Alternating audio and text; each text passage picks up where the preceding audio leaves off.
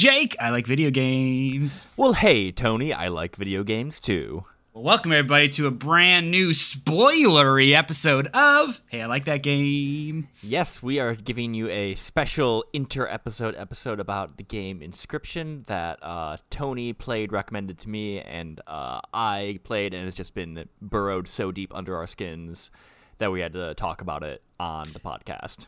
Yeah, you had to, and like this is a, a sweet enough game that uh, we we had to break it out into its own episode. This was my favorite game of last year, and really like I, I, no no hyperbole here. This is one of my favorite games I've ever played. Like this is on like my top ten list of like I think this game is genius in a lot of ways, and I don't think I've recommended a game more to people than this one. Uh, it's fantastic. Uh, and speaking of fantastic, we have two fantastic guests with us today. Uh, two of my really good buddies here. We've got Eric. Say hello, buddy. Oh, blushing in the intro. Thank you very much. Hi, everybody. We got Eric, who you may remember from the uh, Ocarina of Time episode uh, way back when. That was a couple years ago now. Um, but yeah, yeah, yeah, fun, fun time, fun episode there. Uh, and then we have, uh, you know longtime friend of the show, but first time guest of the show, Matt. What's up, buddy? Hey guys, thanks for having me. Long time, first time. Yeah, yeah. It's uh, I'm I'm glad that we all decided to jump on to talk about this game because it's it's a it's a real treat. Uh, so again, spoilers, spoilers, spoilers. We're gonna talk about everything in this game. Mm-hmm. Um, part of the fun with Inscryption is there is a lot hidden under the surface um, and there's a lot in here, uh, a lot to discover, and part of the real fun is the uh, the reaction you get from some of the big things that happen within it. So if you're interested at all in playing Inscryption, go play that game and then come back and listen to this. Um, so fair warning on the spoilers, folks. Mm-hmm. Spoilers, spoilers. It's very good. You should play it, and go you should play, play it ga- without Tony, listening to this, unless you're an advertiser, in which case, please keep listening. when this game was suggested to me when I met up with you guys, Tony, had you played it yet, or was it just Matt who had played it? No, I had played it. So um, I found out about this game through um, the Nextlander podcast. The um, those guys had talked about this game quite a bit, and I was like, ah, this sounds pretty neat. I looked it up online. I was like, oh, this this does look kind of neat. It's a uh, for those who don't know, this is a roguelite card game, uh, kind of like. I guess like the nearest comparison would be like a, maybe like a Slay the Spire e kind of game, but the mechanics are more like Magic, but maybe a little bit. I don't know, or maybe maybe Yu Gi Oh. Maybe it's closer to Yu Gi Oh uh, than it is Magic. But anyways, um, I had heard about it there, and I saw it was like it was on sale for like a brief stint, and I was like, I got to jump into it. Um, and then I I proceeded to beat the entire game within two days. Like I didn't turn it off. I just I mm-hmm. just kept playing it uh, incessantly for for two days straight. Um, and then Matt, I, I remember you said you had a similar um, uh, experience with the game. Yeah, I, I first saw it on a on a subreddit, and the thing that caught my eye was the description was I got this game, and I deleted all of my save data in it because I thought I was supposed to and that the, the, mere concept of that really hooked me. Um, and that's yeah. that sums the game up well. I think I, it's a card game with like the room mashed into it. Yeah. Well, there's so yeah. many compelling elements to it. It's not just the gameplay or the art style that comes with it. It's you. The further you get into it, the further you question. Like, I don't even know if this is a game, or that's that's really what it was because it changed up a few different times to where I was unsure if I was still playing the same thing. Yeah, yeah. So, yeah. uh, and then Jake, you so like we, me and Matt, hard sold Eric on uh, playing this game. Uh, Jake, you came to it after our Game of the Year podcast, right? Yes, yeah. I had seen this game on um, like some YouTubers I follow their Game of the Year list, and it kind of just like went over my head. Um, like I saw it, I saw like, oh, card game, cool, and then like everything else about it just kind of slid right off of me. And then just how much you insisted I play this, and like how good of a game it was, and how little you would tell me on top of that. Um, and then when you compared it to Outer Wilds, like that really sold me too. So uh, then I picked it up, and like yeah, like you guys, I played it over the course of two days, just staying up way too late to get more time into this. Um, and like when I was finishing Act Three, super late at night, uh, playing this game, I did unplug my webcam because I'm like, if this game does what I think it might do, it's gonna fucking break my brain, and I need to not have that happen. That's What- hilarious. Was that an element though? Like I had my laptop closed. I play with a, a second monitor, but like there's there's camera elements in this game, is it not? Mhm. Yeah, Yeah. that would be. I, I feel like I missed out on a lot of that where I need to to play again with the camera right on my face. it this game uh, and like you alluded to eric th- this game has like movements to it. I would say there's like it, it plays out in three acts but there's really kind of like four movements to the game. Um, and there's a lot of there's a lot in it that makes you think that the game is watching you that the game knows more about you than you would let on. It's um it's really fascinating how a lot of that stuff plays out but in general, it's a card game. Uh, kind of the setup for it is you are in this cabin with these basically like floating eyes in front of you, and you're playing this card game against this like shadowy, creepy figure. Uh, within the cabin, you can get up from the table and walk around, and there are kind of mysterious puzzles and weird items kind of strewn throughout this cabin that you can interact with. Um, that's where Matt, your comparison to uh, like the room Yeah. kind of comes in, where it's like it does feel like you're trying to escape this cabin, and there's a bunch of cryptic things happening around you, um, and you're trying to like puzzle your way through it, um, playing this card game against this, you know, weird figure named Leshy that you discover later. But um, yeah, it's uh, where It- do you even it was start the sound. Honestly, the sound. That's that's The what that's what got is me into this.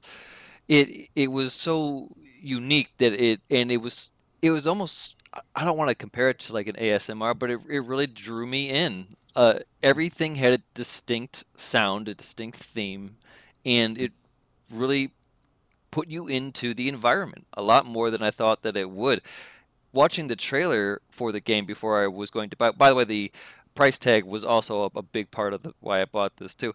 That's always the argument of the price point of a game, but a simple price point where it's yeah, this was worth it.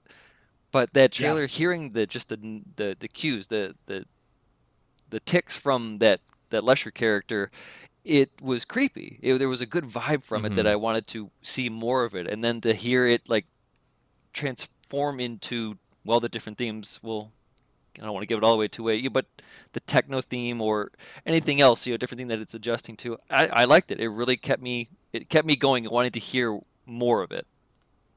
Yeah, totally. Um, and just just for folks to know that this game is twenty dollars when it's on full price. So and it's totally worth that twenty bucks. Buying on sale is, is excellent too, but I, I mean, there's not a lot of games I would say pay full price for whenever you can, and this is one of them. You know, s- s- shell out the twenty. It's it's totally fucking worth it. Um, but yeah, to your point about the sound design, it it, it there's so many creepy elements to it and and it, transportative elements of the sound like um when you're fighting was it the fisherman what's it called like The, the, angler. um yeah. the Mhm. angler like that sound is so creepy when you enter that boss fight. It just it, it like it makes your skin crawl. Like it, it like my my palms are like sweaty like thinking about it. Like it's just like it, it gets clammy because it, it like the the whole theme around that one is like he's a fisherman with this giant menacing hook like almost like um uh, I know what you did last summer, that Mhm. kind of thing. It like just super eerie and creepy, but like the the sound, like you can almost like smell the fish in the room just from the sound alone. Um, it's fucking Or- or wild. The sound of teeth dropping was another one Oh man, that I love never that never sound. did it feel more rewarding when you just hear all the teeth drop. That's right. yeah, yeah. Metal teeth in Um, a little wooden bowl. Who would have thought that would be the uh, the next ringtone I'm gonna put on my phone. I phone? was like, yes, I need I need more of that. Yes, please. yeah, yeah. So to, to go a little bit more in, in detail and kind of how the first act plays out. You're playing this card game. There's puzzles around the room. As you unlock some of those puzzles, you get like extra cards in your starting deck or um, extra little like abilities, kind of. Um, like being able to uh, when you have a chance to pick from one of three cards, you can kind of reshuffle that and and get new cards instead, um, or you can get uh, different totems and stuff to give the broad categories of your cards buffs. Um, but basically, the game plays out much like uh, a Slay the Spire, where you have a game board that has various different paths on it. Little icons denote what kind of event you're going to go into when you choose a different path, um, and you you play this card game against um, several escalating bosses that all have their kind of own unique mechanic to them that you really need to plan for and learn how to fight against because sometimes they can be a little frustrating. I, will I'll tell you right now, the first couple times I played against the miner, the, the first boss you fight in, in Act 1, I was very frustrated. Very frustrated. Um, the miner, uh, when you kind of uh, take down his life points for the first time, he converts all your cards on the field to like a piece of gold. So if you kind of uh, shoot your load in that first uh, first set, you're kind of fucked, you know. So you really need to. It teaches you you you don't always know what's coming, so you should sometimes keep your cards close to the vest and only play what you need to beat the first life because you're gonna have to do it again. Every boss kind of has two lives where you have to do what is it, six points of damage Yeah. total? Yep. Yeah. Yeah, it's six points of damage. Uh, the way that uh, damage is calculated in this game is you have these scales, and um, you have to swing the scales in your favor by doing you know six points of damage over. But let's say if you have two damage done to yourself on the scale, then you'll have to do eight to overcome that and you know defeat uh, the boss uh, at least for you know one of their lives.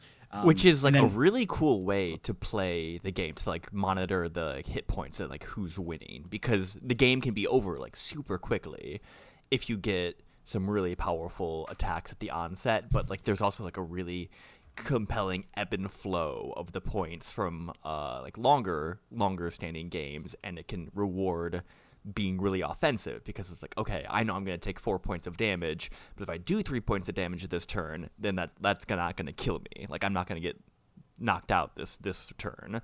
So it's it, it becomes really compelling. It, i think it's like a neat way to um, do the game board and have have this card game play out. Oh, totally. Into that too, uh, commenting not on the scale, the counter, but scaling of the game itself, how it started and to where it ending uh, on Jake's note right there, where you're, yeah, getting frustrated with these boss fights, where you're thinking moves ahead into this, where you're having to. How often did you guys have to look at your deck and swap cards out or make moves to upgrade your card purposefully? Yeah, often, time. often. Yeah, you really have to go into it with uh, with some intention, um, especially some of those two phase boss fights. Uh, like Tony said, you know, if you if you misplay that first phase, you can beat it, but you can shoot yourself in the foot if you're not careful. So it does require a lot of forethought and uh, purposeful play. Well, I think the difference in this that you get from other games is I learned through failing, where other games Mhm. I'm I'm learn I'm learning through them te- you know holding my hand and uh, you know tip cards and checkpoints here and there. This is a I'm I'm not only am I learning through failing, but the game's insulting me when I do it. yeah. It um that's a really good point that you bring up, Eric, is that like um like the teaching systems of this game feel very organic. You know, there isn't a this is how you play a card and this is that. Like there there is a little bit of that in like your first couple of uh, run throughs of it. Um, but it explains itself very well. And once you kind of get the systems at play where you have to sacrifice cards to bring in other cards, which um, in sacrifices create another resource called bones, which can also summon cards. Like once you start to figure out those really basic systems, at least in like Act One, it you get it, and it's like okay, now I now I need to learn how to actually play smart here, um, Yeah. and overcome these obstacles. Something else that uh, the game has is um, there's items, so you can carry three items at a time. Yeah. and those items have various effects that are some of them very very powerful. Like uh, one of my favorites is the scissors, which basically it just destroys a card. Like if your opponent has something on there that's about to kill you, you say nope and just cut that card in half, and now it's gone. You know that is a huge shift in in power on the on the board, Yeah. and it's it's such a fun item. You know, um, I liked the hourglass. That was my favorite. yep. I th- Hourglass uh, makes the uh, opponent stop, like pass their turn. Yeah. Uh, so that another super powerful, super powerful tool at your uh, disposal. I think there's something to be said for the pliers. Just the basic, Yeah. everyday pliers really sets the tone of what you're getting yourself into in that game. Yeah, and like and the dagger. And the Oh, Oh, yeah, yeah, the ex- dagger. yes, yes. So let's talk about these two items. So um, mechanically, both of those items are um, offensive tools. There are ways to directly do hit points or damage to your opponent. Um, because this game works with scales, basically what it does is the pliers is you pull a tooth out of your own fucking mouth and drop it on the scale. Uh, so it's like one way to do like direct damage to your opponent. And the the visual dag- the visual effect on that is great too because it you know Yeah. yeah. it makes it feel Yeah. like you are pulling a tooth out of your own mouth. Like he did Again, such a that great sound. job there. sound yeah the sound adds a lot to it but then also like the, the visual flair on screen like you see the um the careening of the uh of the pliers like it's really like you're really pulling that tooth out there and then there's you know a little like kind of red splash or flash on the screen to show you know the pain um speaking of pain the dagger is kind of the pliers to the nth degree where you literally gouge your own eyeball out and drop that shit on the scale. Um, and then the, the screen has the visual effect of you're only looking through one eye. You know, you, you have, yeah, half the screen uh, is blanked out. Yeah. yeah, exactly. It's it's really really cool. Um, a, a, a very uh, effective tool to use, but also like what a fucking novel thing to do, right? And then like, the cool thing about that is they're super powerful items, but I never wanted to use them or pick them up after I found out what they did. right, like that oh, So, oh, like I know like nothing's happening materially to the game, like I'm getting an advantage from it, but just like the visceral outcome of it happening on screen makes me not want to use it. Yeah. It's like I feel I feel bad for our main character Luke. You know, it's like I, I don't want I don't want to do that to him. Um, we can get back to to Luke Carder later, but um, the dagger uh, was the tipping point for me when I was first playing this game to be like, oh shit, you know, there is something here that is different than anything else I've seen. So when you use the dagger for the first time, you you pop your eye out, tilt the scales to your victory. Um, after that battle, you are given uh, a chest to replace your eye. Leshy is is a uh, great uh, a great uh, captor and will let you replace your eye so you can kind of get your visual back.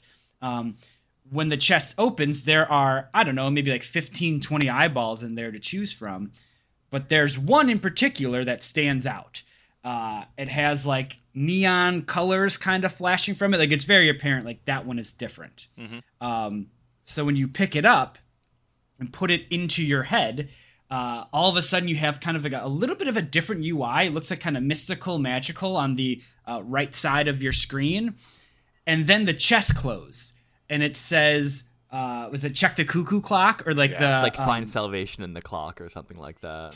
yeah, and it's like, what the fuck? Like it it's very much all of a sudden like the hidden ink reveals itself and it's li- like that was a moment that I, like you it's really hard to replicate uh, because it's such a like watershed moment like Yeah. holy fuck The next part of the game. yeah exactly like there's there's more here than you realize Because what we Um, haven't mentioned yet is some of the cards talk to you, like are autonomous creatures. Yes, the was it the stoat, uh, what the, stink the bug. stink bug, and, And then the the, the, stunted caged, wolf. yeah, yeah, the, the caged wolf or whatever. Yeah. Yeah. Um, so it starts with uh, the stoat talking to you. Uh, when you like draw the card, you know every card has like a visual representation of what that card is. You know what what creature it represents, and it starts talking. Um, the text plays out at the top of the screen or at the top of the card where normally the the name is written in there, and it will talk to you. Um, it it will say some words of encouragement at times. Sometimes it'll tell you if you misplayed something. It is telling you that Leshy is like not to be trusted and uh, along with the stink bug, like saying like we need to overthrow this guy, and it's like, wait, what the like what the fuck is happening? There's right some now? other bits there too where like the stink bug will be like, "We've gone through this before. Just like trust what we're doing." And it's like, "What do you what do you mean you've gone through this before? What could that possibly mean?" Yeah, right. It, it's just it's another one of those things like this game knows something that I don't, Well, the- and I so desperately want to find out. because you find these cards too through the puzzles in this world, Mhm. right? Like there was there was one you unlocked through through whatever puzzle chest. Is that what it was? Or Yeah, the the caged wolf. Yeah, Yep. yeah, and then through the cuckoo clock. So yeah, as the story progresses, you get to unlock more and and more. And that's yeah, another reason why I want more and more to play is I want to know what's what's happening. The story element of this game. It's already fun. It's already I'm having a good time already doing this this card element, this roguelite, but now I have this other part. Now I have this room I get to explore and this story, which I have a lot of questions what's going on here. I don't know why I'm here. I don't know what room I'm in now, and I don't know who these people are, these things. I can't even call them that. It's Yeah. it's it's a lot. it like the the story elements and like the the kind of the elements that are very mysterious um, is the thread that keeps keeps you there. You know, like I, the card Right. game itself is very very fun. I have a great time with it, but it goes hand in hand with all these mysterious elements and drives you to keep playing.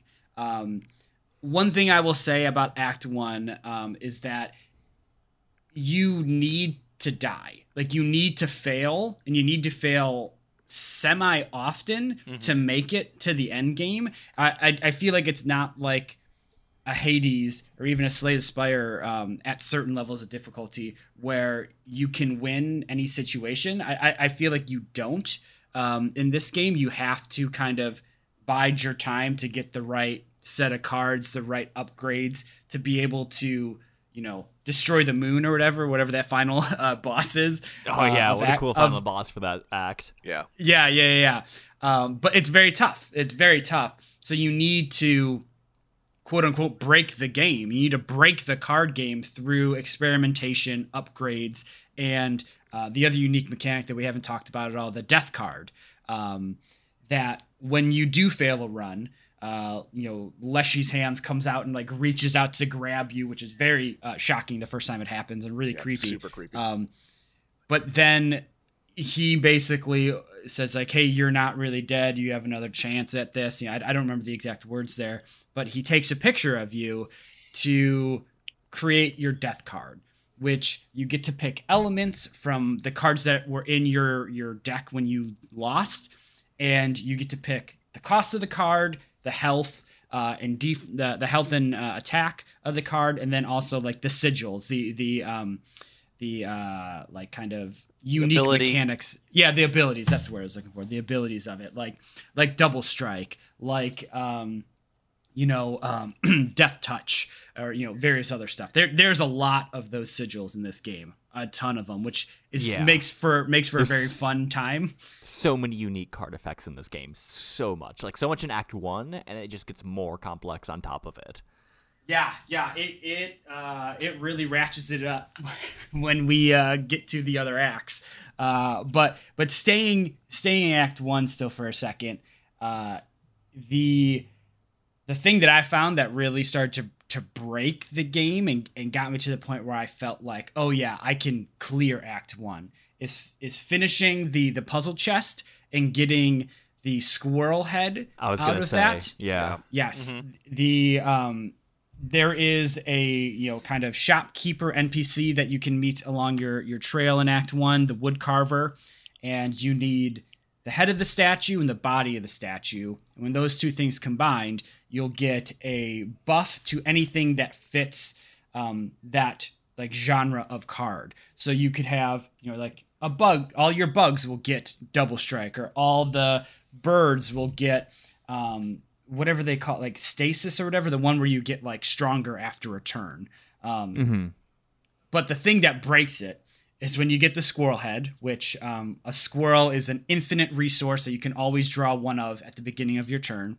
Um, you get the squirrel head paired with search your deck for whatever cards you want. That's what breaks it. You know, like at least for me, um, that's what got me to my first win. Because I could instantly search my deck for the death card that I created that was no cost dual strike with three attack. So if I can I can get that out on turn one, do exactly six damage. He will not have any blockers out there, most likely. Um, so I can just win. One turn done. You know? Uh it Mine was was excellent. when the squirrel sacrifices were worth like three Yeah. instead of one. Oh, and that's I could good. That was mine launch too. out huge, huge monsters. It's huge Yeah. dual monsters. This isn't Yu-Gi-Oh. You know, cards or whatever. Oh, we'll talk about Yu-Gi-Oh again. There, there is a very Yu-Gi-Oh Oh, part thank in this. I, I, there is a very awesome Yu-Gi-Oh part kind of in this game. Uh, we'll get there. We'll get there. Um, but yeah, I, I think part of the the real fun of Act One is figuring out how to break the game. Uh, Matt, I sent you this screenshot uh, a couple of days ago, but my, my buddy Brad is playing through the game, and he created this abomination that was um, he combined two of those Yetis together because you can go to that one shop keep. If you if you have two of the same card, it will combine them together and make them you know basically times two what the normal card was. hmm Two Yetis together plus triple strike. It was fourteen triple strike. Like Jesus. that's that's fucking insane, right? That's when six damage Yeah. wins. Right, exactly, exactly. And you know, like doing more damage than um than you need to is a you should be trying to go for that because you get benefit from it. You get more currency to buy better cards or to buy more furs to get better cards. You know, Yep. but whatever. It is um I love that about it. Like doing overkill, you should be planning for overkill. And it, even in situations where you quote unquote break the game, you can very easily win. I found situations where it's like, okay, I'm I'm going to try to do as much damage as possible here because I know I'm gonna need some strong cards for you know those the final the final two bosses I really thought were were tough. The the trapper boss and then you know Leshy the moon boss. Uh, very difficult. Uh, very difficult for me. So the the better stuff you have, you know, the better obviously. Um, You get a big old death card. My, mine was a, a a four seven triple strike. That was Nice. that was my big card, and it was basically just one hit kill every time, clear the board or whatever. And Yep. it was yeah, probably like a no cost or like a one blood. Uh, but just as I'm getting used to this game and dominating with the deck that I have here, beating this boss is when the game throws a curveball at me, and I unlock all the puzzles. I unlock the cuckoo clock. You know, I get everything in the game too. Is is when I get this. Yeah. Act two. Uh, so one of the things we haven't mentioned when you start up Inscryption, there uh, your main menu, you are shown that you can only continue a game. You cannot start a new game. You can only continue, which is odd, right? Um, that plays into the story when you defeat Leshy uh, in Act One. Uh, basically, you are dumped back into the cabin that you can't get out of. Um, you are kind of stuck in this cabin, but sitting there in the cabin is the icon for a new game. Um, I didn't realize that new game would be legitimately a new game. It is Yep. a brand. it- it's a completely different game in art style, in mechanics, in everything. Uh, so you pick up that icon for new game. You ultimately have to like exit out of the game and then you'll go back in and start this new game. Which I, I thought that was a great little uh, a turn there. Yeah, when I uh, Uh, when I first grabbed that new game icon and started, wa- I mean, it's you still have control, so you're moving around this very dark room, and I got so freaked Mhm. out immediately that I paused the game and I looked up inscryption ending, and what I saw was not what was on my screen.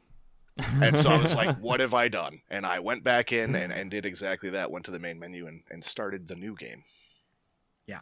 So the new game is like a very big shift. Um, art style wise, it looks a lot like Pokemon the card game for the Yep, GBA. That's or for the exactly Game what Boy- it for the Game becomes. Boy. It's glorious.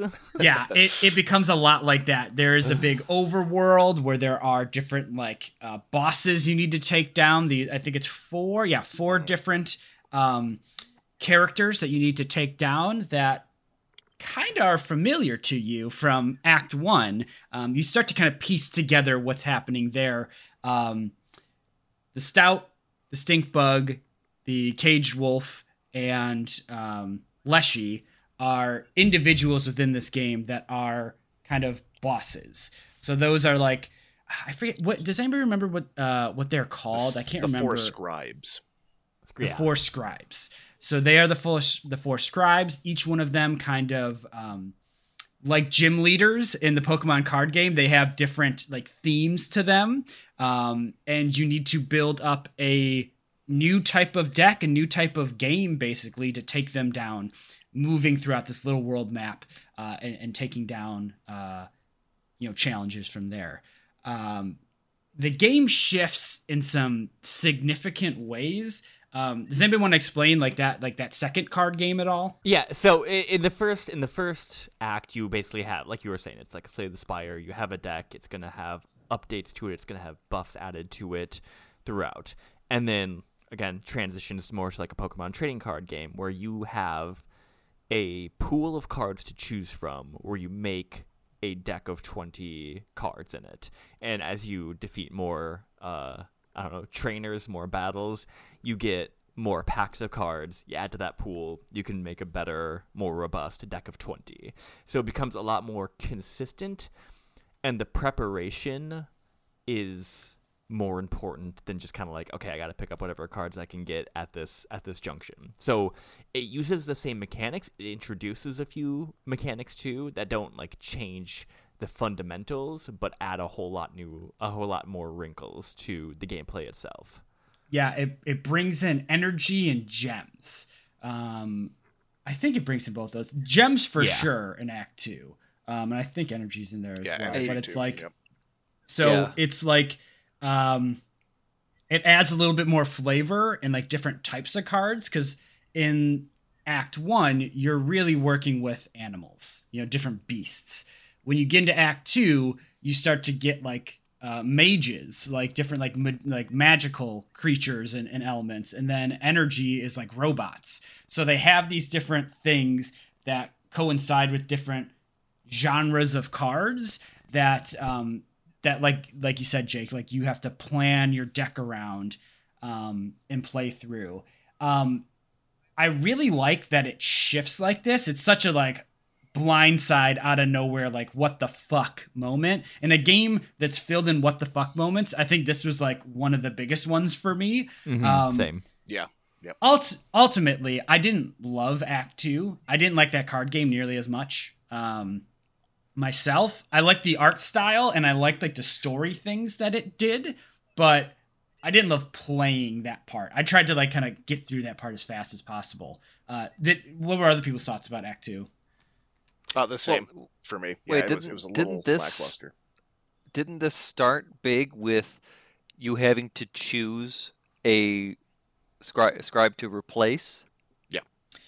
Yeah Yeah, it starts Is off. it- So the way I like to think about it with the different cards that they introduce is, in Act One you're playing Inscryption, but you're only playing it with Leshy's deck. In Act Mhm. 2 they introduce the other scribes decks, and they have their different mechanics or costs. Um, and yeah, you pick one to replace, and that's the starting deck that you have. I chose Magnificus. I don't know. What did you guys start with? that's what i did too I just like I, like this I- eyeball. I th- I think I did two actually. Now that I'm thinking about it, it was either that or Leshy. I did Um, Leshy. Yeah.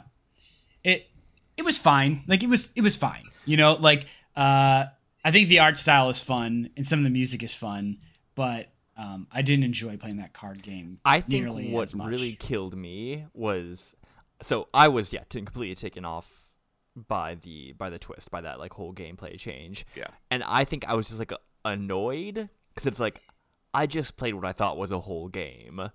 And Mhm. like then when I got into this like second part and realized like oh this is like a whole other game.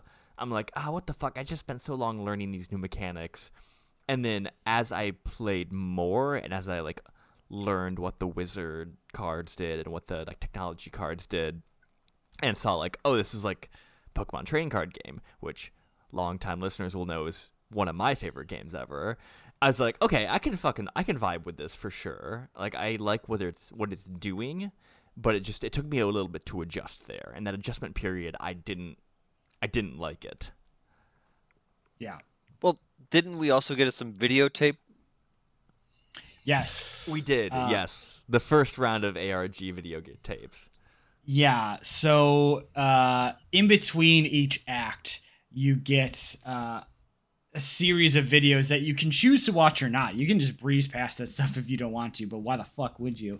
Um, and this is where you're introduced to the Lucky Carder, aka Luke Carder, uh, who is you. You are like you are playing as Luke Carder, who is kind of playing this game, trapped in the game. It, it, it's kind of hard to tease apart tease apart that specific thing, but he's a YouTuber that um, is into card games. He opens packs on stream and like plays and you know that kind of stuff. He's he's one of those type of YouTubers, but um, he finds this video game version of Inscryption, which is like a known quantity in like this universe, as like oh, it's a one-off card game that is basically the Leshy card game, um, or at least that's what it seems like.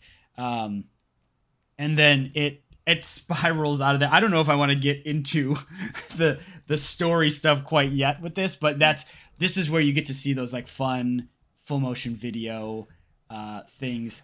Really, uh, again, what the fuck is happening Well, here? it leaves Like, you. It gives you something to work for because it it doesn't it doesn't give you many questions, so it just leaves you wondering to more like what was that? Yeah, I want to I want to know more, and then between every act, as we get to see more, you find out more, and that's that's the story, which is I think is a pretty creative way to to do this because it's interactive. I had to click on each video to find out. Same, yeah. yeah. There, when we get into the ARG components of this, which I think I want to do like after we get through like the main gameplay stuff. Uh, that's where that stuff really explodes in some big ways. Well, it's Uh, at this that's point just- like the framing device of the game makes itself known because sometimes in Act One you'd get like weird visual glitches where it looked like it looks like I'm playing a camcorder watching a screen play a game right now. Like sometimes that happens, and this kind of confirms that as your approach to the to the game. So it's cool. Like it, it adds a lot of intrigue to to round two. Oh, uh, I found a bug in the game ooh. During this stage. Actually, it was very frustrating. I was quite pissed because I didn't know if I needed to, if I would have lost since then, or if I was stuck, or if I needed to completely replay up into that point. But it was in this Pokemon world, if you want to, the Earthbound world that we're playing in. I had already beat the first three bosses. I had beat, uh, let's see, top right and then the bottom. So Leshy and then the other two. And I was doing the bot. What's his name again? PO3. Something. What's that? PO3. Yeah, PO3. Mm-hmm. And to the left, uh, when you first walk into his building, is the shop trade guy where you can buy decks. Mhm. You can Mhm. Yeah. sneak.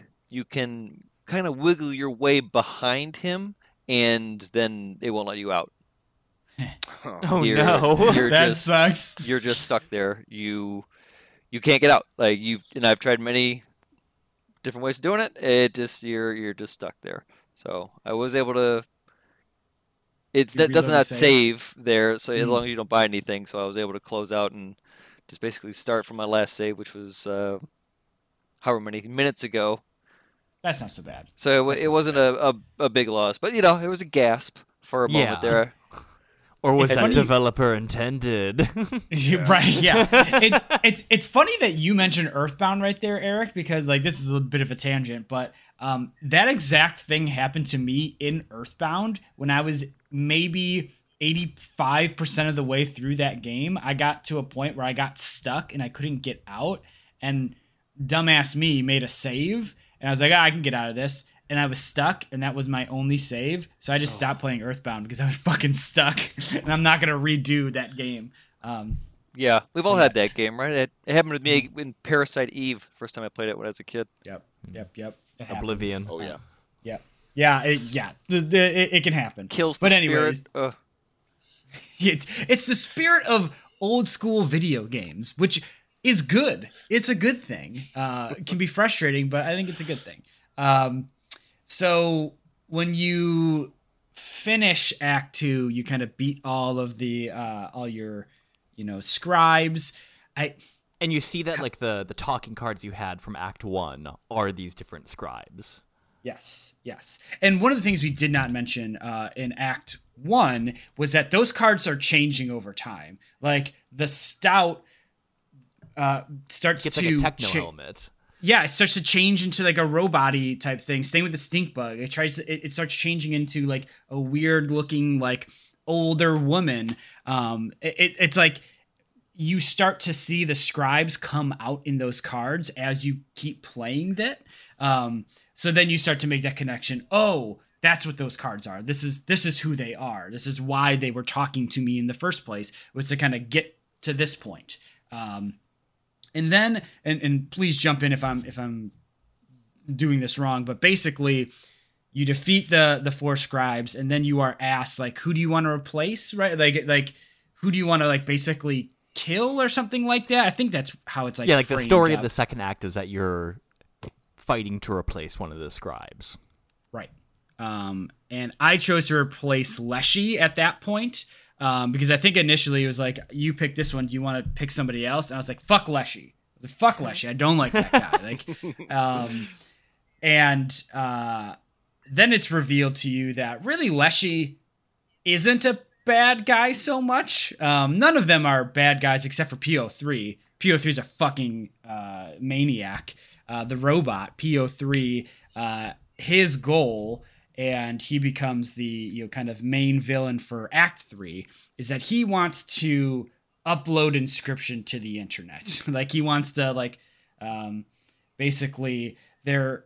I guess we can get into the old data at this point. Like I, I think this is when you start to hear about the old data a little bit. Yeah. Um, and PO3's thing is that he wants to upload the old data to the internet and and seemingly spread it.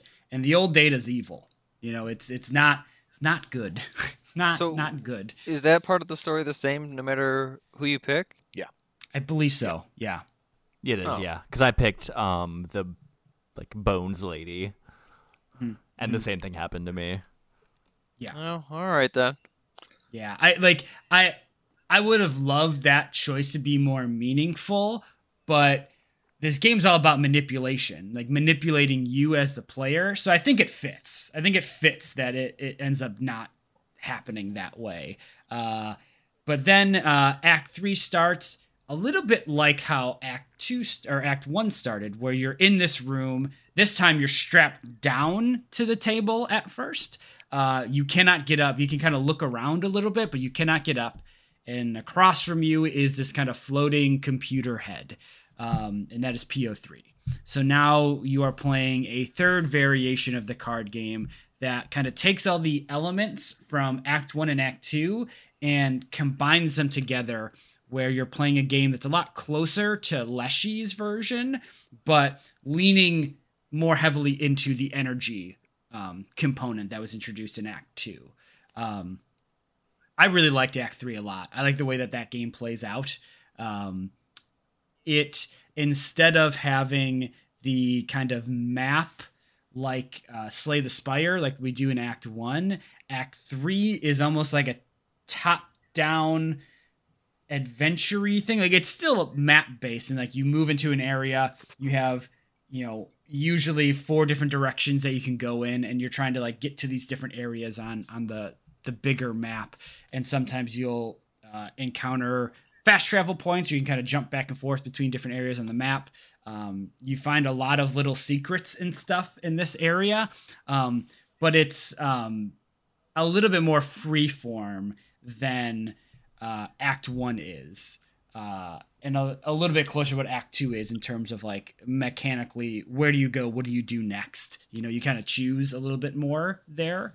Um, what other people think of Act Three in terms of like the, the card game itself?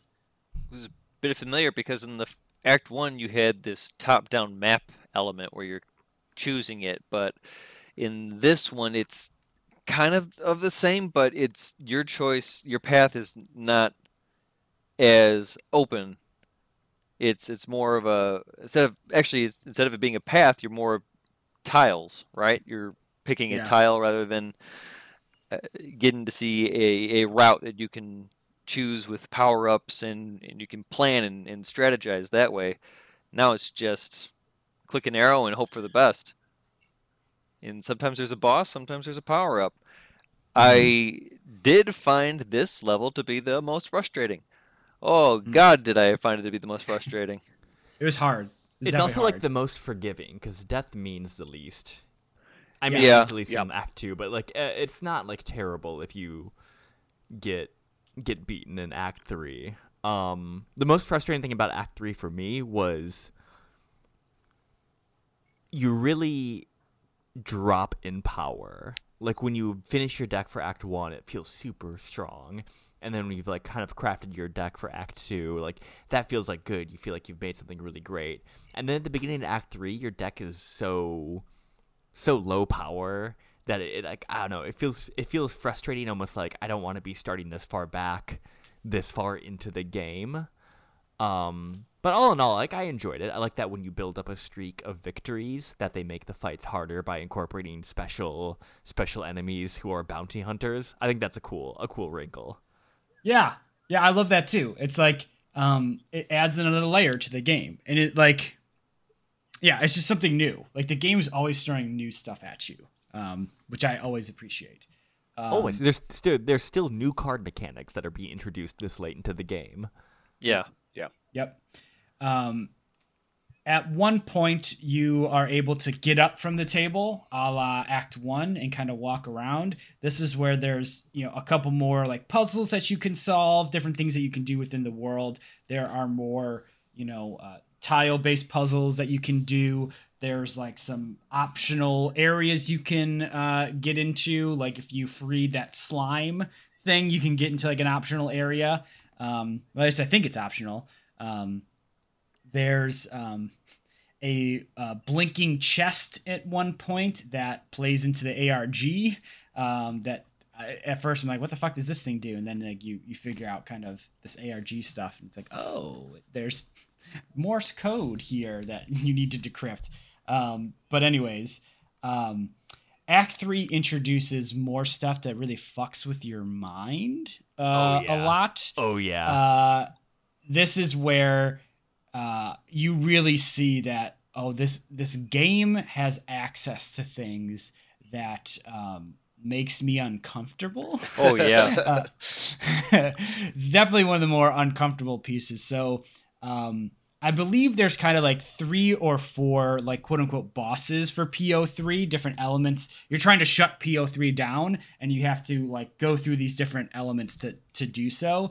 And each one of them does something new. Um, I think the most like mind bending one is when it scrapes your uh, Steam friends and you fight against people on your friends list. Yeah. You know, cards that are introduced to the playfield have your friends' icons on them. Like I know I fought Eric, I fought you, uh, I fought our buddy I fought Mark. I fought Eric too.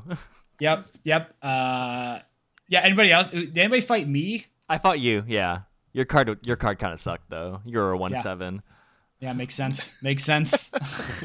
no, I I did not fight. I fought Matt, I fought Jake, and I fought uh, two other uh, friends who I, I guess have the game as well. I did not know that they. You definitely do not have to have the game. When I when I played it, it was Oh, before, okay. uh, yeah, before anybody else had it, and that just grabs people. yeah. Did you see anybody cool, Matt? No, just randos, randos that you guys wouldn't know. But uh, yeah, just Yeah. the fact that you see that, it's like, oh right, there's this tertiary thing going on outside of this this card game that they're slowly starting to pull the curtain back on. Yeah. Mm-hmm. And then, like, I think it was earlier in that fight, it asks you, like, s- select the biggest file you have, and then it opens up your own, your own, like, files. Yeah. from Browser, computer, yeah. Like, Yeah. in this own, like, little, like, window here. And I was like, oh my god. Th- this is the point where I unplugged my, my webcam because I'm like, oh Jesus, it's gonna like do some shit like this, isn't it? That was that was a good part where it asked like to select which file was most meaningful to you. Yeah. Yeah. Oldest file too. Um, Mhm. and it's like, shit, is this gonna delete my stuff? Like, like, Because they put that they to. put that on the board. They're like, put a file here, and like if that card gets killed, I'm going to delete that file. I believed the game. I didn't play that card. yep, same, same. You know, like it really reminded me of uh, if you guys have played Metal Gear Solid, you know, a combination of both like the Psycho Mantis fight where it reads your memory card and it's like saying stuff back to you about you, which is creepy.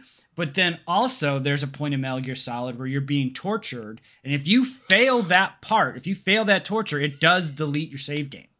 Like that happens. Yeah. So I like once once I start to put that together and like this game means fucking business.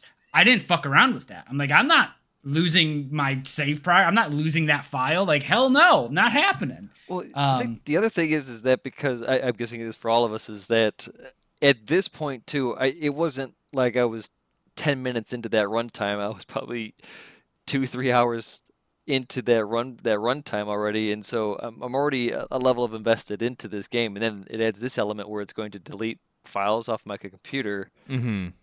It's I I'm now more like I feel obligated to play this game more, so I make sure that doesn't happen.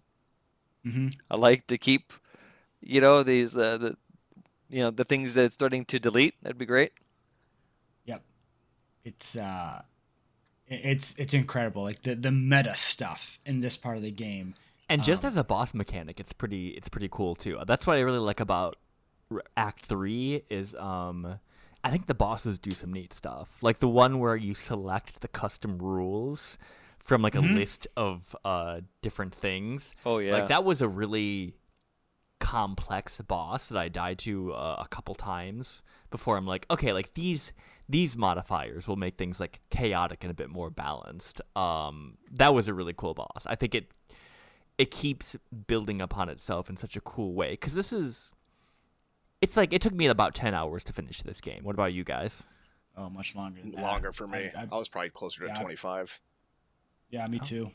Me too. Look, look it up. I I probably was around there though. I I want to say 18 or 15. Yeah. because it, it, it, it, it gives you a lot for for the length of game it is Yeah, yeah, like um, I've heard people say that the game feels too long for what it is, and I, like, I kind of disagree. I, I, I think uh, the game stays around as long as it needs to. You know, like it. Um, I never felt like, God, will this game just end? That was never a thought in my mind. I Yeah. always wanted more. I always wanted more. Um, I was just so eager to see what the fuck was next, and um, I think the last 30 minutes of this game are absolutely incredible. Absolutely like so fucking cool and shows like uh, we'll get into kind of like the dedication to like the craft in this game a little bit a- a- as we get into the ARG and some other stuff. But like when you kind of defeat PO3 and like the last of like the boss fights or whatever, basically what happens is PO3 makes it like known that he wants to upload this old data to the internet, and the rest of the scribes in the game are like, no, fuck you, dog.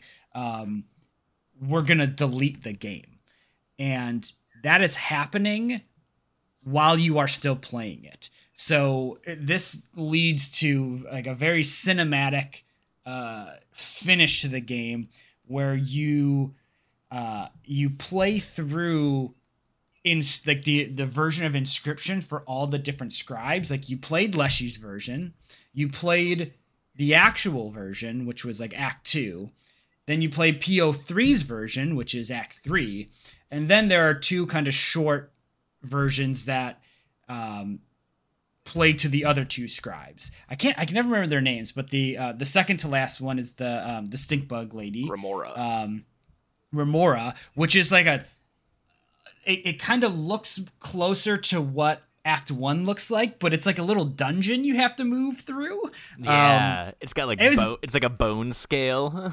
yeah, it it is very interesting, and it's like that is such a small piece of the game because while while you are playing through that part, the game is deleting itself, and like you'll see kind of at the top like a deletion bar. Literally, things are blinking out of existence while you're playing the game. Like they fade into this like really cool like red flash, and it's just like gone.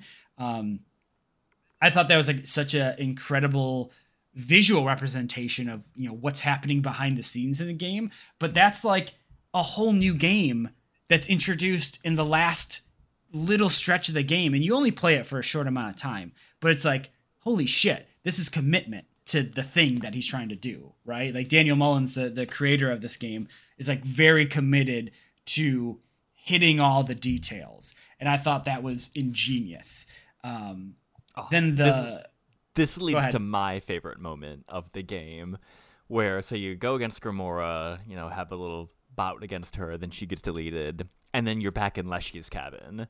Leshy's like, "Hey, let's play a game," and he gives you the deck that you won Act One with, and then you're mm-hmm. playing along, like things are getting deleted, and then at one point the scales get deleted, and he's like, "Oh no, it's okay, we can play without keeping score."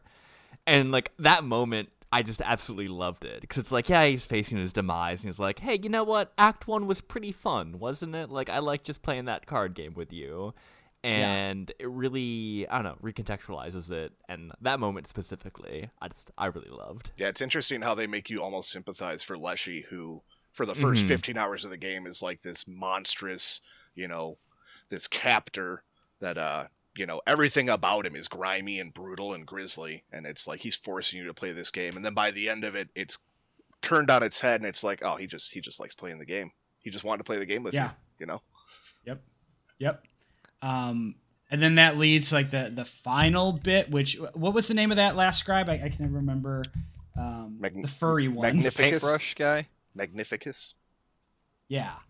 Um, this was my favorite moment in the game, even though like that card game piece that was all kind of the uh, this is the gem focused one.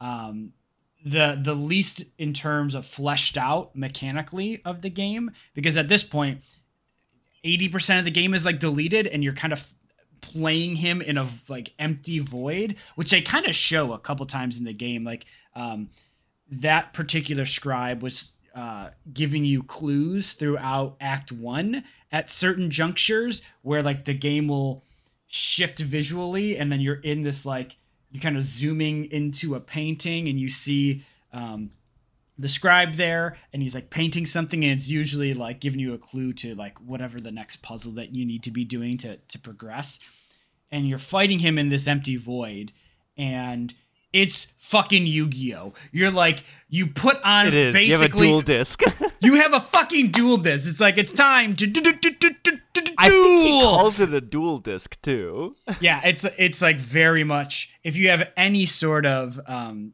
touch base with the Yu-Gi-Oh anime at all, it's like fuck yeah. Like I I love that. Like I don't even love Yu-Gi-Oh that much, but like that was such a thing that I was not expecting at all, and I was just so delightfully surprised that that's where it went because it did feel epic. Like one of the things that I liked about like the Yu-Gi-Oh anime is that sense of like magnificent scale to a stupid fucking card game.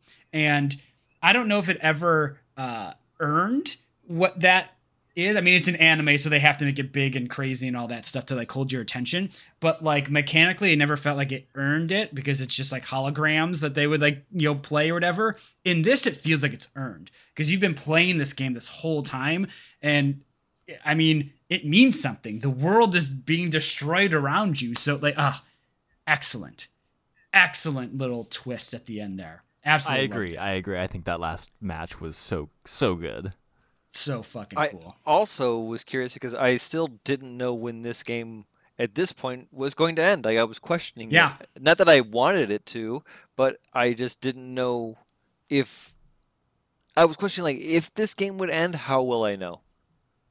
Right. Well, it does. It does definitely let you know because it just shuts itself off. yeah, Yeah, like that- it rolls credits and that's you that's well the ultimate right there. That's gonna let you know that the game's over. But not even in this game. There's a point where I'm staying till the end because I want to see. Maybe I'm spoiled because of Marvel now, but where anything end credits, I just want to see if there's anything extra. What did I miss? Yep. Um, I I absolutely love that it fucking cancels its it crashes itself basically and exits you to desktop. Like it's it's like the feeling I feel like you would get if you were plugged into the Matrix and you just got pulled like it just pulled the plug right out. It's like, wait, what the fuck just happened? You or getting like woken up suddenly from a dream that was like so vivid and real, and you just like wake up out of it and you're like, wait, what just happened? Like that's how this game ends with that just that simple little trick of just you know alt F4ing for you. Yeah. Uh, I I thought that was like so genius. What a what a uh, cherry on top to just an excellent excellent game and experience. Um, so fucking cool. So fucking cool. Yeah, it was. Uh, it was. You know what? Actually, even before that, there was a moment where it. Um, I'm not going to say scared. I'll say startled. But it was at uh, the Act Three, uh, where you had to complete all the pu- puzzles in the real world for P03, and after the one machine or the node says, uh, you know, click here if you confirm that you are not a robot. And as soon as you do that it drops. You you fall. And it was just a blank screen there for a moment. And i was just kind of hanging back and just enjoying the show for a little bit. And i didn't know what was what was happening. I thought something was going to queue up until i actually started to move around and that's when what i did suddenly those eyes were creeping right at me and that audio cue right again i had the audio full blast it just rattled my ears it was Yeah. great it was Yeah. a great effect Yeah, Absolutely great. So like Absolutely. mechanically, is there anything else you guys want to cover? Because I think we could like we've kind of pretty naturally fall into like the story and like the ARG element of it. Yeah. I, How do those gems? Like I thought there was a. Um, I- I gave up on the gems. I gave I gave up on the circuits. Yeah, I, gems weren't too bad. It was a little. I felt like at times, um, it felt more trouble than it was worth. Um, like the setups that you need to do to get the right gems in place to like do damage, like do the thing. Um, I, I thought it was more trouble than it was Oh, worth. At Turn them all into but- one. I forget it all. Sorry to cut you, but turn them all into one. That's that's what I did. It's- You know what? We're doing. This is all orange deck. This is all green deck. Like just Yeah. Hmm. Interesting. Interesting. Um, if you want Yeah, to mix I- up with a few of the blues to get some extra energy. Mm-hmm. Mm-hmm. Yeah. Did um did anybody have like specific cards in particular that they really liked in at like through any act? I mean, Act One is the one that I I remember the most cards from. Um, but did anybody have like a specific card or anything that they liked a lot? Through Act Two, I really like the cards where you would basically spend energy or spend bones to buff a card. Um, I Mm. really uh, leaned on those. Like there was one wizard card where it's like spend three energy, add plus one plus one, and then there was another where spend two bones to add plus one plus one. I I use those a lot. I really like that that mechanic of it, where you can buff your own cards when they're on the on the board, and it rewards a good control play. I, I Uh, got a lot, lot of love for the uh, the cards in Act One, um, mostly because of Kaycee's mod, which I don't know if you want to talk about that now or after the story stuff, but uh, Yeah, That's- we could talk about that a little bit. I think that's that actually be a fairly good transition. yeah. So Um, Kaycee's so- Kaycee's mod is just Act One on a permanent loop, so you can add some challenges, but it is just Act One, um, start to finish. It uh, Oh. tweaks a couple things. It takes away the squirrel totem, which is the biggest game changer I've found. Um, Yeah. it, it makes you really have to dig into the mechanics of that game and it's it's so damn fun that's where i've spent probably half of my game time is, is just playing kaycee's mod and redoing act one over and over again Yep. Um, in Act One specifically, I really liked uh, Mantis God. Like anything Oh, yeah. that gives me like multiple strike, I I love that. But I also really like Geck. It's a one one no cost. Uh, loved having that in my deck, and I because I would always pick it up because um, for your death card because I, I I died so frequently. It's like okay, if Geck's in my in my hand, I have another chance at getting a no cost death card that I can really make strong. Um, so that I love that card. I also really like the Ouroboros. Uh, Ouroboros was sick. If you like kind of put the time and energy uh, into making it stronger, it's really fucking good. You can get really really strong with that card. I feel like. Um, Yeah. I also really like the Raven egg because I, I like the Raven. The Raven was a, a fun a fun card for me. Anything with flying that could just go over blockers and just hit right at the attack points. That's what I'm trying to do. Uh, I had looked up. Uh, the only thing that I actually had looked up during the game was during Act One, just because I really liked that, that card game, and it was even just the alt, one of the alt tab guides where they talked about how to use the ringworm, Oh yeah, and I I took that bit of advice. I was like, this is actually pretty good advice. I'll give it a try, and uh, yeah, it didn't work the first time that I did it, but the idea was is that in the campground, right, or the campfire, when it, they allow you to upgrade a card, but if you do it too many times, then the campers will take your card, I guess, as a meal. And if you do it with a ringworm, then they could possibly all be infected with each other at ringworm, and so the next time you do it, it's an empty campfire, and you can just yeah, you buff get, your card. get a free upgrade. Okay, that's cool. I didn't know that. Yeah, I didn't know that either until Matt told me yesterday. I was like, wait, what? Yeah, there's a What? there's some secret stuff in the mechanics that I mean, you play Kaycee's mod enough, you'll you'll start to see them come through. Um, a couple other noteworthy ones: uh, the cat. If you sacrifice, so the cat has that you know like when you sacrifice it, it doesn't leave the board. If you do that 9 Mhm. times, you will get a dead cat, and it's like a two. oh. No shit. See, I, that's that's awesome. Cat is also on my list for like cat uh, cards that I really liked because I love that mechanic. You Yeah. just instantly, you can always get every turn at least two sacrifices because you can pick up a squirrel and sacrifice cat. Yep. Like Yeah. I love that. Absolutely must love have, that. must have. Yeah. Uh, my favorite was the ants, the the whatever they were called, uh, the two two. The ant and the ant queen. Yeah, because every time you would play one, another you would get another one in your in your hand, And they get stronger too the more ants that are around. and right? it's a, yeah, and you just um, just kind of feed them through. So it was great. I, I played it like a, it would a demon deck maybe in Hearthstone. Mm, gotcha. Gotcha. I like the uh, the Um, bunny warren too. I don't know if you guys had a chance to play with that one too much. It's Yeah, got that one's the, uh, good. That sigil, that Yeah. fe- fecundity or fecundity, uh, whatever Yeah, however it's pronounced. Um, but you take that and you put it on like a black goat. So every time you sacrifice the black goat, another one goes into your hand. Or you put it on Geck, so you have just infinite free Gecks. That's there's Yep. there's a lot of game breaking stuff you can do with that one. Yeah. Really And solid. we all know the best thing is infinite Gex. Infinite Gecks. Mhm. Infinite So- Gex 64. do you think there's there's a multiplayer aspect to this? I don't think so.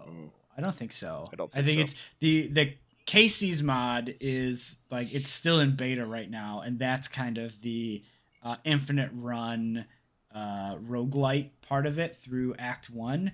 Um, I'm not sure how much else is going to happen with Inscryption because I know I've heard that uh, Daniel Mullins has said like he kind of wants to move on to the next game at this point.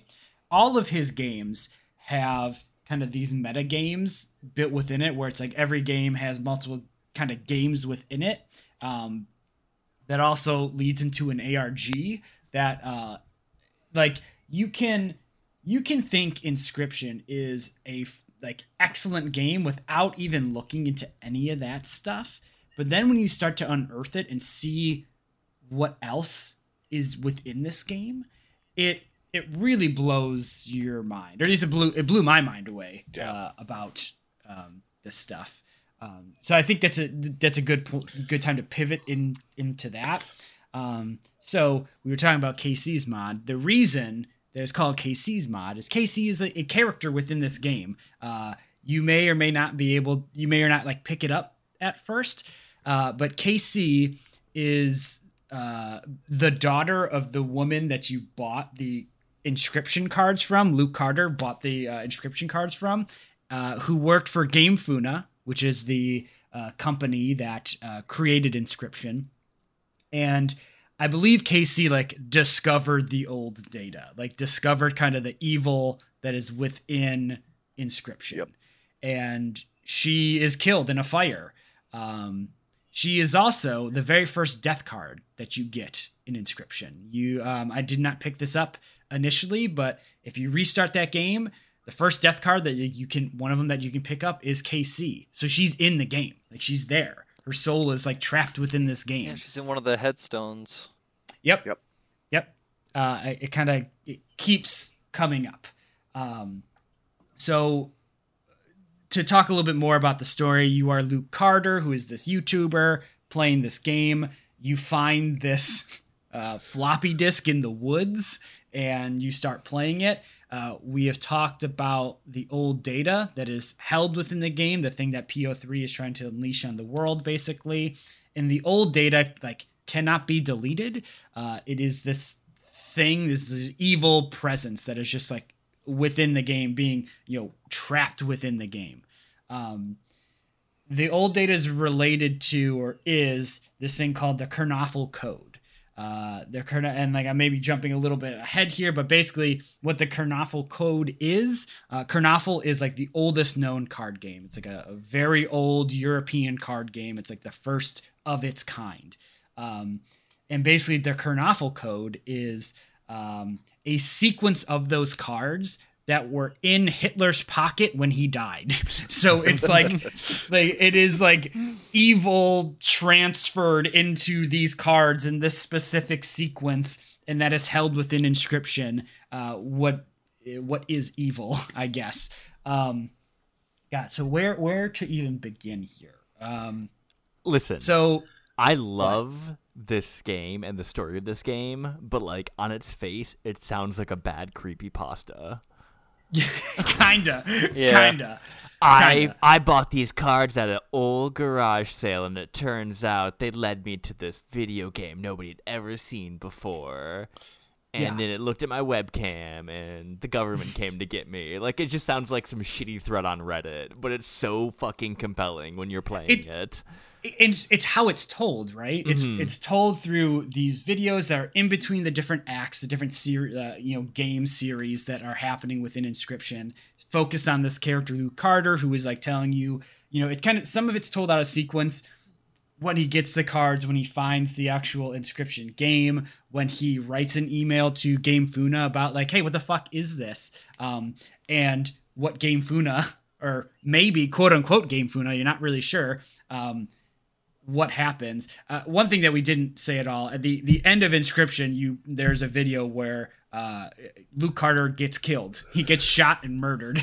Um, and it basically the game ends with him like on the ground. You see like blood coming out of his body, like he's dead. Um, so these videos play out with this you know weird thing happening. Um, what the fuck's happening with Luke? He seems to like almost be going insane. These weird things are happening on his computer in his real life. He's having um, employ an employee from GameFuna like stalking his house, um, which I absolutely love that first video where he records himself talking to this GameFuna empl- quote unquote GameFuna employee. Um, one of the little details that I noticed when I rewatched it this morning is this person is asking Luke all these questions and he's being very cagey about it. And if this person is just a video game company employee, if you look at their stance and how they're standing in the doorway, um, she's putting her foot in a way where if Luke tried to shut the door in her face and try to like run away, she could stop it easily and like attack him. Like it's v- you can very much tell from the posture that this person is aggressive and does not um, have Luke's best intentions in mind. And it's like it's little it's those little tiny details that are in this game that you can tell like everything was meticulously planned out and put into this to to make all the sense once you start to like really look at it, you know, uh, almost like a seeing eye puzzle, you know, like those mystery puzzles. Like you stare at it more and you start to see like what's actually there. Um, absolutely well, love that. Do you ever get an answer to it though? We just get a, a, a part where he's calling, was it like an agent or a reporter of some sort or something, trying to squeal a little bit more detail on this this game that could be potentially dangerous or at least have some sort of interesting element to it and then he gets shot, and then that's that's just it. We don't have anything else, right? It's funny that you mentioned that, Eric. Uh, we do we we do get answers here. Uh, like like I was saying, the Karnoffel code is kind of one of those answers. Um, but you, when you interact with the ARG, that's when um, more of it is revealed. So the kind of first step in this is finding the command line in this game. So on the screen where you can access those videos, there's a way to get to a command line, and you can do like DOS kind of programming language stuff in there and kind of call and receive commands from the Inscryption programming. Um, and like the first thing, at least like, so um, everything that I'm getting here about the ARG is from this excellent video from this YouTuber, uh. They have like this hour long ARG description video that is absolutely excellent. I'm going to put it in the the show notes for this uh, episode because if you have any interest in what this is, you should watch it because it's really fucking cool. But basically, you can get to this command line. If you try to delete the old data, it doesn't allow you to. Um, it asks for like a cipher or something like that. Um, so basically, you need to break several ciphers, encrypt several things that are hidden throughout the game, different cl- throughout the game in real life, in different parts of the internet. Uh, you need to scour and, and pull these clues together to decrypt text that will come through on the command line that sheds more light on what the actual story is. Um, to give you guys kind of a really um, a simplistic kind of the way the rabbit hole goes and some of the, the unique beats that happen on this ARG. Um, if you recall from one of the Luke Carder videos, one of the ones that has like um, a bunch of um, garbly gook on the screen, like it looks like it, it was like uh, you know fucked up in some way. It's all just like random colors and pixels and stuff. Um, there's a handful of frames where it's like a napkin just, with codes on yes, it. Yes, yes, so that's like the first part of the cipher uh, once you start breaking that down, it, it leads you down the pathway to, to figure out all these other things. Let me let me read off some of the, the things that happen within this ARG. Clues that are hidden within the credits of the game, like literally, you have to look through the assets of the game because it has all these different like community assets used to make the game. You have to like go to certain links there that will get you closer to a clue. Uh, grabbing a single frame of video from an interaction with the Bone Lord, which is something that like you don't even need to necessarily do in the game or know that it exists, but there's like a single frame after you do very specific things to unlock um, story elements, uh, like a story event to interact with the Bone Lord to grab a, a, a code out of there. Uh, changing code within your save file itself. You have to open it up in a commit like in in a code um, program and, and change uh, variables in there to edit your save data.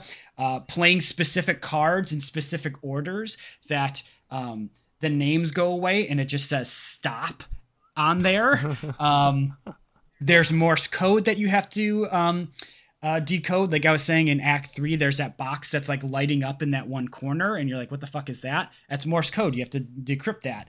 Um, you need to drop specific code into another game. Is actually this happens kind of twice, uh, where you have to drop very specific cipher codes into the game files of this other game called Beneath the Surface, which is a fishing game, and then you need to um, go to a specific depth within that fishing game, and then you pull up an Inscryption disk that has part of uh, the cipher within there. what um, fucking way? There's an act, there. There was an actual floppy disk buried out in the woods of Vancouver uh, that uh, you know savvy. Uh, um, you know, clue finders, ARG hunters found, and then they met up with the actor who plays Luke Carder and Daniel what? Mullins. Yep. Uh, on that floppy disk, there was um, code or no, it wasn't code. It was the name of a Reddit account that was made years ago. Like I'm I'm not saying like last year or 2 years ago, like 5 years ago that this Reddit account was created that they only have a certain amount of posts in there. Uh, within those posts, you need to find a fan-made smash up deck made by, you know, this Reddit account that has a clue to one of the ciphers. Um, there's clues hidden within a failed Kickstarter game that Daniel Mullins did years and years ago. um, one of the last steps in this whole thing is ordering a floppy disk from a fake company, Kaminsky Data Storage, uh, where three floppy disks were mailed out to three individual people who were able to find this website like through all these different steps of the ARG and then they had to communicate with one another to piece together the final piece of the cipher to unlock this YouTube video. Like it gives you basically the end of a URL that you put youtube.com and then you slot this code in that unlocks a privately listed YouTube uh, video that basically shows, you know, at the end of Inscryption, you were able to stop P03 from uploading the old data to the internet. This video is like it's a it's a uh, zooming in on a computer screen with command line on it, and it says like Inscryption upload stopped, and then it starts going again. Then it unlo- so P03 was able to upload Inscryption to the internet, which is the game that we're playing. yeah, and then it en- and then it ends with uh, the stoat uh, winking on the screen and then nothing, and then it's it. Um, Whoa! Isn't that fucking wild? It's, that's it's a like, lot. It is so. Cool. It's it is so fucking cool. Like I said, Flemonade made this unbelievable video breaking down all of these steps in this ARG that it's it's so fucking cool. And again, shouts out to uh to this guy Flemonade. He uh what a homie for compiling all this stuff together and Hots player, which Hey, near, dear, hey, near, near, near, near, and dear to our heart, right? There's a cultured uh, man there. Exa- exactly. Um, but basically, when you decode all this stuff, uh, you will get text within the command line. Some of it's in English. Um, there are big chunks of it that are in Russian that you need to translate back. But basically, the story that reads back to you is about a uh, a Cold War era spy named Barry Wilkinson who snuck into the Soviet Union and seemingly found the Soviets in possession of this Karnoffel code, um, which is like you know a powerful malignant piece of information. The um, Nazi Konami code. Yes, that's yes, that's that's a hundred percent what that is. Uh, like I said, this was like a um, specific sequence of these uh, of these cards uh, from this game Karnoffel that was discovered on Hitler when he died, um, and like the, I believe one of the things like how it how this got to GameFuna in the first place is Barry Wilkinson had a floppy disk with that old data on it and put it into like a box of random floppy disks, um, hoping that nobody would ever discover it. And I think GameFuna ended up with that box of floppy disk Kaycee found it, and then all this shit popped off. Um, fucking wild. That's, cool. that's a lot. It's a lot of steps. It's a lot. It's a lot. And like Inscryption can mean a lot to a lot of people. And like I said before, you could very easily play through this game, have an excellent time, and not even see this, not even uh, need to experience that piece of it. But the fact that it's there, the fact that all these clues are hidden within this game that un, like a game that is already all about um, unveiling or like kind of pulling back the curtain on what is is happening within this game like it's built into the mechanics and how the game is played. The fact that there's even more there beneath the surface it's it's stupendous you know? It is, mm-hmm. it is it's incredible. It's one of a kind you know? It's oh yeah it, it's well, so good. It, I mean, again, it's just something that was it was charming, just because you kept on peeling layers back and just finding out more and more. But there are certain things that keep you coming back. I am really curious to to do this Kaycee's mod. Like I would like to play that that first part over and over again. It really was uh, a lot of fun, and I would be curious to even if there was an expansion of that somehow, would be curious to play that as well too. Yeah. I mean, like, so I really like games like this. Like, uh, I've talked about this on the show before, and I, and I tell other people about this game all the time. Like, I think Frog Fractions is another one of these, like, really fucking cool games that is more than it seems. And once you start to peel back the layers of what that game is, you start to realize this could be fucking anything. And it's like it, it's it's like an Alice in Wonderland like experience. You know, you just you keep following the right rabbit down the hole and you see where you go, and it's never what you expect.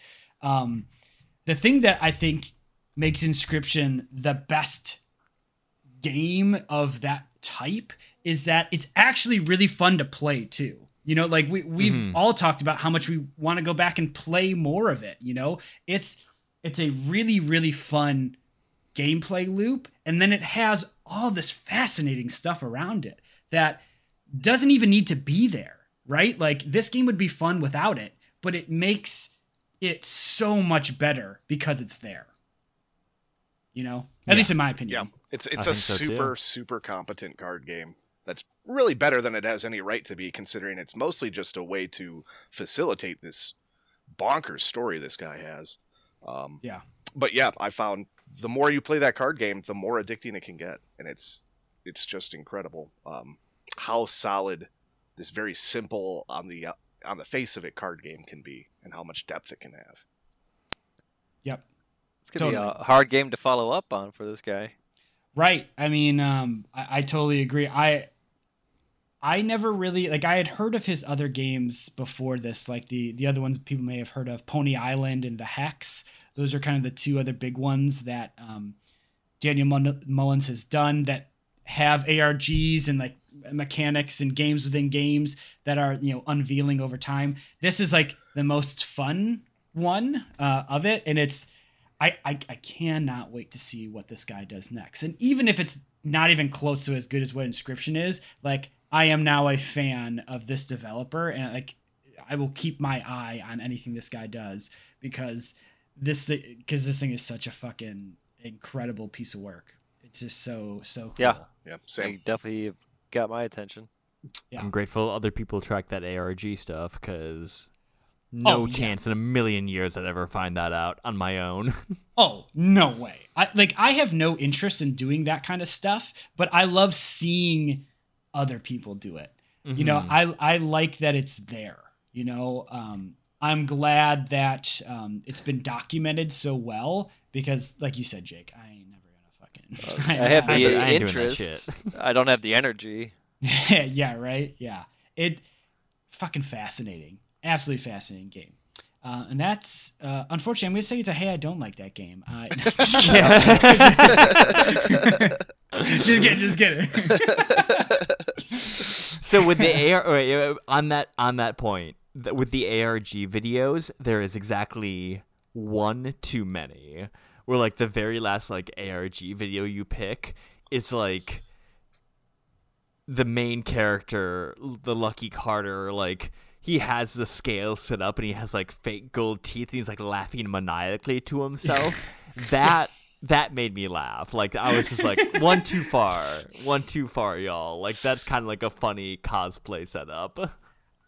to me, it's like um, I don't know what's real, right? I don't know what's real Luke Carder versus like, is that something made by the game itself because it's like absorbed Luke? Like, it, you know, like it can mean a lot of different things, at least in, in my opinion.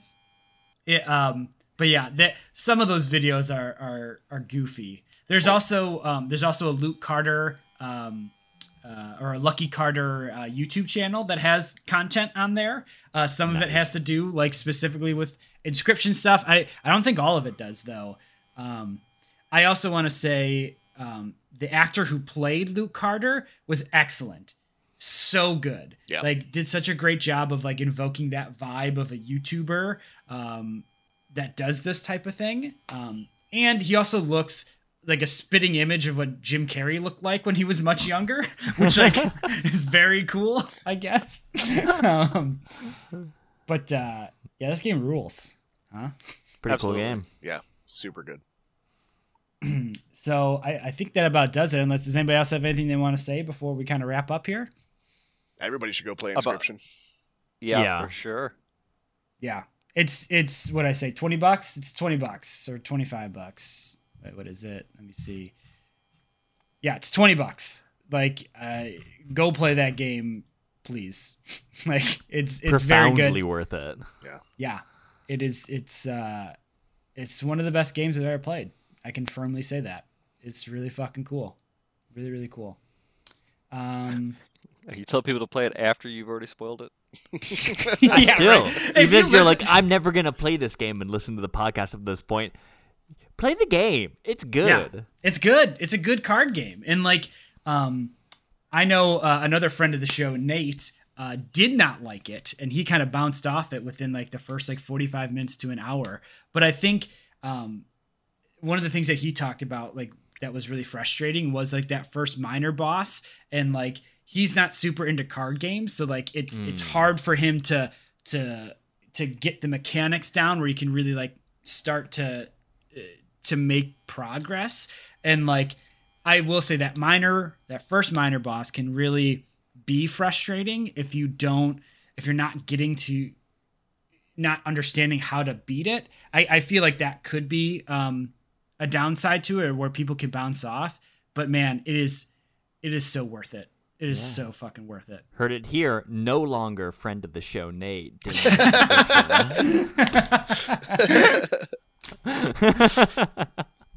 hilarious. hilarious. Um, Eric, Matt, thank you so much for joining us on this episode. Um, you guys got any plugs you want to talk about? Uh, absolutely. You can check me out on Movie Guys podcast with my buddy Jordan. We talk about movies. Yeah, it's another fucking movie podcast. Yeah, why the hell? Yeah, check out ours, not the other ones. it's a great show. I've listened to a bunch of the episodes. You guys, uh, I I really like how varied your guys' takes are. Your opinions on movies are very different than where Jordan um, comes from. Uh, you know his opinions on movies, and I, I think that makes for uh, a very interesting dialogue a lot of times. Uh, so yeah, definitely check that out. We're gonna change sure. it to the the city mouse and the country mouse watch movies together. that's yeah, that's exactly. That's, that sums that that sums that up, right? Mm-hmm, mm-hmm, Definitely. But we also have audio issues, so it's perfect. Beautiful. Yeah, yeah. Um, Matt, thanks for joining us. Really appreciate it. New friend of the show. Don't be a stranger. We need to get you on for uh, another more, uh, you know, less spoilery episode of the show. Yeah, absolutely. Thanks for having me, guys. Yeah, dude. Um, Jake, where can the uh, the folks at home find us on the internet?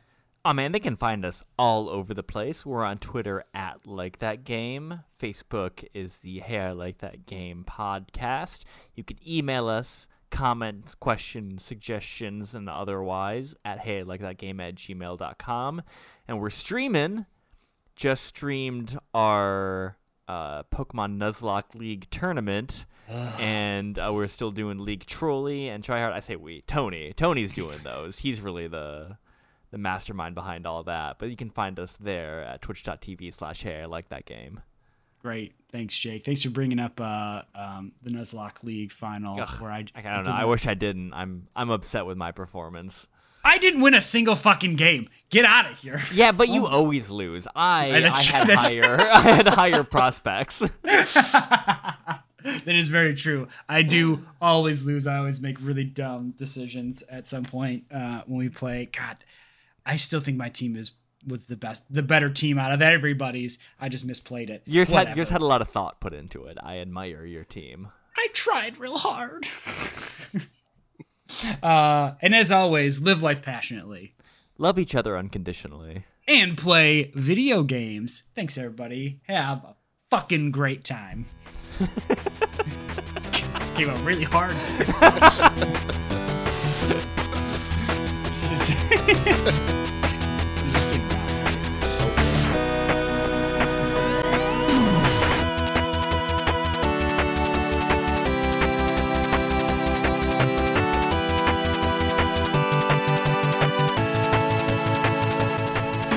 Thanks for listening to the podcast. Uh, if you like the show, please give us a rating and review on whatever platform you're listening to this on. You know, every little bit helps. Hashtag propagate the pod.